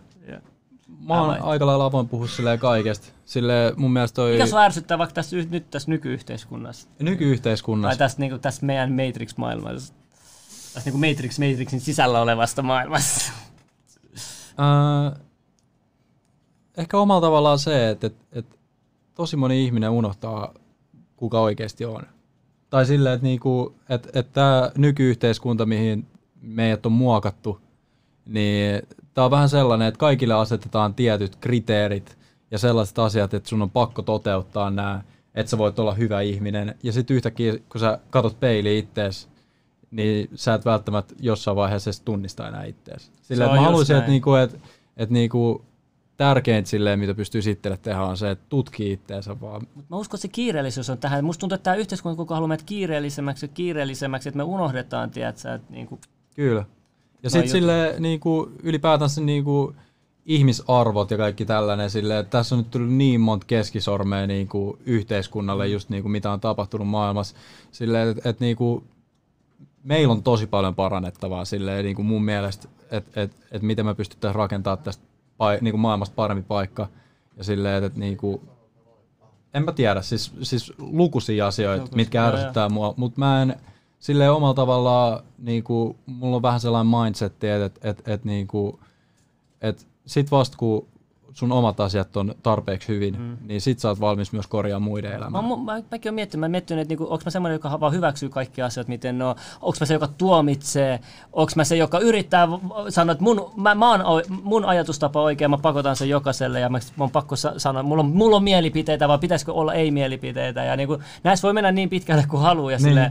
Se on tosi, niinku, se tasapaino on vaikea löytää ja niinku, just se oma itsensä löytäminen, että niinku, sekä mä oon miettinyt, myös puhuin mun friendille eilen tästä asiasta. Tää mikä vähän miettinyt, että niinku, mä uskon niinku Gaia, mä uskon siihen niinku esim kaikilla oman rooli, että annettu jonkinlainen, että meillä on vapaa tahtoa jonkin verran, mutta ei kokonaan mun mielestä, koska jokaisella syntyy on mielenkiinto, just joku haluaa olla lääkäri, just joku haluaa olla arkkitehti, just joku haluaa, koska yhtä hyvin meistä jokainen voisi haluaa olla vain pelkästään lääkäri tai arkkitehti. Ja sit jotenkin se mitä me tykätään olla, se toimii jotenkin tämän maailman tasapainon kanssa tosi hyvin. Siis mä mietin, että okei, jos mä oon nyt syntynyt, vaikka mä tykkään, mun lempijuttu on viihdyttäminen. Kyllä. Niin haluaks mä niinku, onko oikein minä sitten tämänä, minä jos mä olisinkin ollut se syntynyt vaikka se arkkitehdiksi, jonka mielestä ohjelmoitu, että arkkitehti on se, mitä mä haluan tehdä, niin sitten mä identifoinut siihen, että mä oon se tää, joka tykkää tehdä arkkitehtiä hommia ja hiffat se, mitä mä haen. Joo, siis toihan kaikki lähtee sille periaatteessa siitä paikasta, mihin sä oot syntynyt. Tai silleen, että jos sille alkuvaiheessakin asetetaan tosi korkeat kriteerit, että sä oot syntynyt sellaiseen perheeseen, mikä ei ole oikeastaan poikennut oravan pyörästä, niin sit sä jotenkin asetat itse siihen asemaan kanssa, että sulla on tietyt kriteerit, mitkä sun pitää toteuttaa. Että silleen omalla kohdalla ehkä vähänkin silleen, että niinku, mä oon jotenkin aina saanut silleen tehdä mitä mä haluun ja silleen pyrkinytkin tekemään. Että mä en oo asettanut itselleen silleen liikaa kriteereitä silleen, että mä en vaadi itseltäni paljon. Mä en oikeastaan vaadi mistään mitään. Tai silleen, että niinku, loppupelissä silleen, että tosi moni ihminen vaatii itseltänsä liikaa. Mutta sit kun sä oot siinä pisteessä, että sä et oikeesti vaadi itseltäsi mitään, niin silloin sä oot oikeesti siinä pisteessä, missä sun pitäisi olla. Silleen, että niinku, aina saa haluta asioita, mut niinku, siinkin pitää pitää kohtuus silleen, että silloin kun sä tiedät kuka sä itse oot ja silleen, että sä annat sun intuition vaan toteuttaa ittees. Yksi juttu kanssa on se, että mitä sä edustat. Mä oon miettinyt paljon, että joku edustaa, tiedätkö, että mun ihon väri, mä edustan mun koko ihon väri, tai sitten joku mä edustan mun sukuperhettä, se on tärkeä, mun sukun nimi on tärkeä. Joku edustaa maailmaa, joku edustaa rauhaa, joku edustaa se, että mitä sä, mieti loppuun, mitä sä haluat edustaa, mitä sä edustat, tiedätkö. Mäkin miettinyt sille, mulla on ollut jonkin sortin, tiedätkö, varmaan jokaisella tulee elämässä semmoinen identiteettikriisi tai semmoinen, että mitä kun kysytään tosi paljon, mitä mieltä sä oot tästä. Mä oon itse semmoinen ihminen, että mä en oikein mistään, mulla on tietyistä asioista. Sä voisit niinku ohjata tolleen. No, esimerkiksi Tolkien sanoi, että hei, susta voisi tulla hyvä malli ja sit sä ryhdyt malliksi. Sama niin kuin Tyra Bankskin sanoi saman tarinan joskus siellä lentokoneessa. No, siis, joo. No, joo, sekin voi olla, mutta siis mä mietin, että mitä jos mä sanon sen jedin sulle, tiedätkö, yhtäkkiä mä jään vaikka 10 tyyppiä sanoa, hei, sä näytät itse asiassa, tiedätkö, räppäri, sus pitäisi tulla räppäri, tiedätkö. Sit sä oot silleen, joo, fuck DJ, tää mä haluan olla nyt räppäri, tiedätkö. Ja sit sus tulee räppäri, ja sit sus tulee vaikka fame-räppäri, koska kaikki tukee sua tälleen, mutta sit oikeesti se ei ole sinä, mutta kun sä näet, että se on helppoa sulle ja se toimii sulle, ja sit sä meet sen mukana. Et mä mietin, onko monella sit tollainenkin keissi. Siis kyllä mä uskon, että tosi monella, tai siis en mä halua yleistää, mutta silleen varsinkin Jenkeissä, kun miettii niinku ylipäätänsä tuota SoundCloud-skeneä, niin sille tuntuu, että tällä hetkellä on tosi monia artisteja, jotka ei välttämättä edes halua olla siinä pisteessä, mihin on vahingossa joutunut. Joo. Silleen, että niinku tyyli katsoo jotain artisteja, joilla on vaikeuksia edes tehdä niinku biisejä valmiiksi, koska se ei lähde niistä itsestään, vaan joku oikeasti sanonut, että hei, tää on hyvä idea, sulla on magea ääni, tee se. Mutta sitten kun se ei lähde susta itsestään, niin se on oikeasti vaikea silleen olla siinä tilanteessa. No on vankina periaatteessa. Ja toi niinku pätee ihan mitä vaan melkein. Niinku, että se, jos ei sulla ole intohimoa, niinku, tiedätkö, jos et sä tee sitä täydestä itsestäsi ja sun omasta intohimoa, tai niinku, ei välttämättä, mutta silleen niinku tunteella. Niin se näkyy kyllä heti siinä niin sun jäljessä. Oli se sitten ihan mikä sattuu. Oli se sitten muurari vaikka, jos näkyy, jos sä rakastat oikeasti sun duuni, niin kyllä näkyy, että se suoraan seinä on suorassa, sun on oma jälki. Mutta siis silleen, että et niinku kaikista tärkeintä on mun mielestä se, että et tietää vaan, että kuka sä itse oot. Sillä että sä et anna niinku tän yhteiskunnan muokkaa sua siihen suuntaan, mihin sä et halua mennä. Sillä että välillä oikeasti, minkä takia just meditointi onkin tärkeää, on se, että sä pysäyt hetkeksi vaan kelaa kaikkea sun ympärilläsi. Koska loppupelissä, sit kun sä oot sun kuolivuoteelle, niin kuka siellä on sunkaan? Niin. Sä oot sä itse. Se on totta. Siis ihan sama, vaikka siinä on kaikki sun läheiset. Mutta se, joka ottaa sen viimeisen henkäsyn, niin se oot sä itse. Ja siihen niinku mennessä, jos sä et ole tajunnut ja sä et ole tehnyt niitä asioita, mitä sä itse haluut, niin sä tulet olemaan aina kadotuksessa. Se, just, ja mä olin, tiedätkö, kun mä oon sanonut sitä, että niinku, jos on jälkeenpäin kadotusta tai helvettiä tai muuta vastaamaan, todennäköisesti tulee olemaan semmoinen, että sä tuut vaan elämään niitä sun katumuksia, niitä, tiedätkö, semmoisia. Näistä on paljon teoriaa. Siis yksi on teoria, että viimeisin asia, mikä sun tunne, mikä sä just ennen hetkeä, niin sinne sä päädyt. Tai viimeinen, mitä se on kaikenlaisia.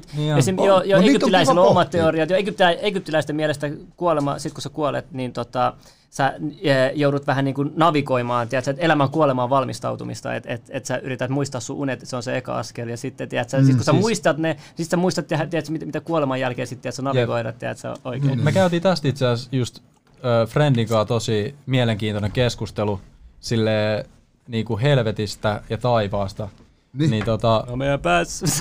Sille niinku et miksi loppupelissä sille niinku venaat taivasta, jos sä pystyt tekemään tämänhetkisestä elämästä sille taivaan, mihin sä päädyt sit loppujen lopuksi. Sille et loppupelissä mun mielestä on tosi tärkeää, että niinku mitä sä teet, kuka sä oot, jos sulla on hyvä olla, niin mun mielestä se on se paikka, mihin sä oot aina halunnut päästä, on se, että sulla on hyvä olla. Mutta sillä, että en mä sano sitä, että elämän pitäisi todellakaan olla aina helppoa, koska tää olisi tosi tylsä paikka.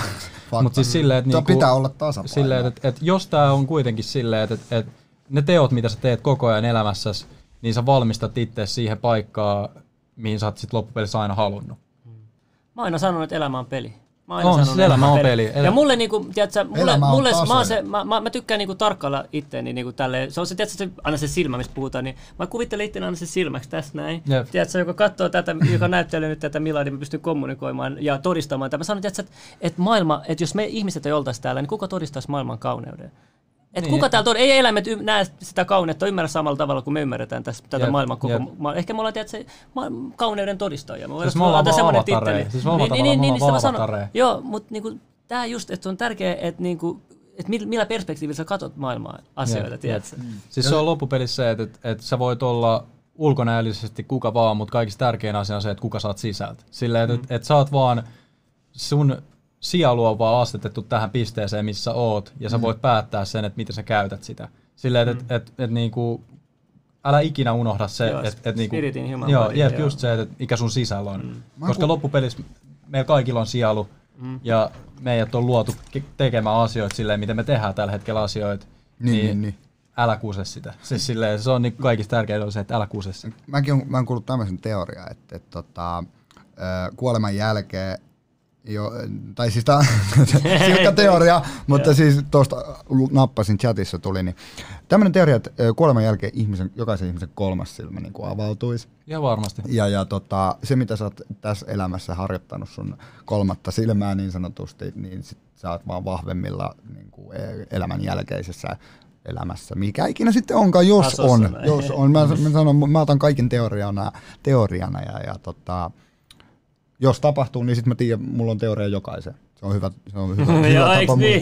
Jos sulla on teoria kaikkeen, niin se pystyy, että mitä tapahtuu sitten. Siis tuossa on hyvä kommentti toi, että sä tuut uudestaan tänne, jos sulla ei ole se jo auki.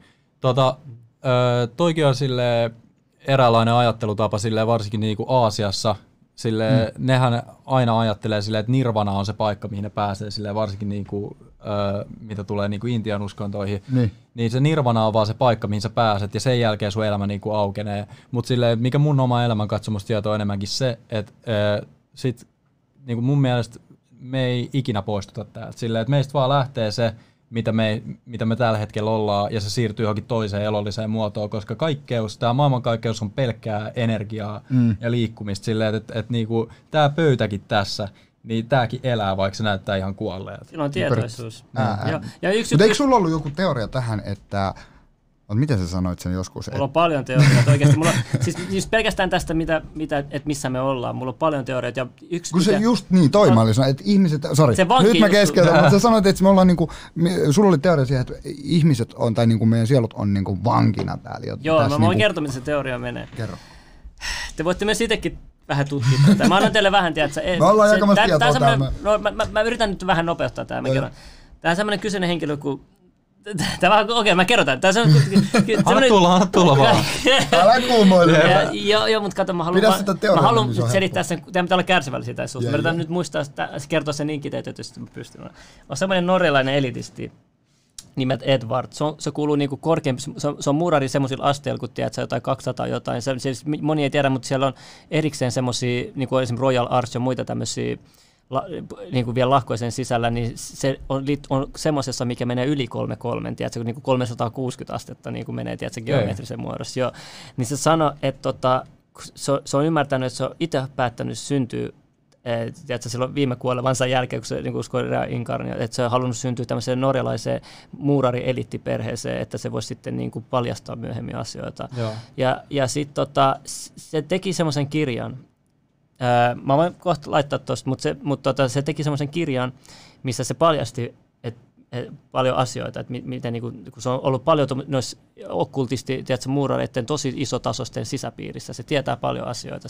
Se joutui pakenemaan Argentiinaan sen kirjan takia, kun sille yritettiin Norjassa tehdä kaikkea, niinku, kyllä se hiffaa, että se kaikkea mustamaalata ja muuta ja uhkailla ja käyttää rituaalia sen niinku, perheen. Se niin muutti Argentiinaan sieltä livestreamin kautta. Alun perin mä kuulin siitä tuossa Lip-TV:ssä, oli semmoinen tuon Sun Stonein poika, se on muurari kanssa, niin sillä oli semmoinen kästi nimeltään Lip-TV.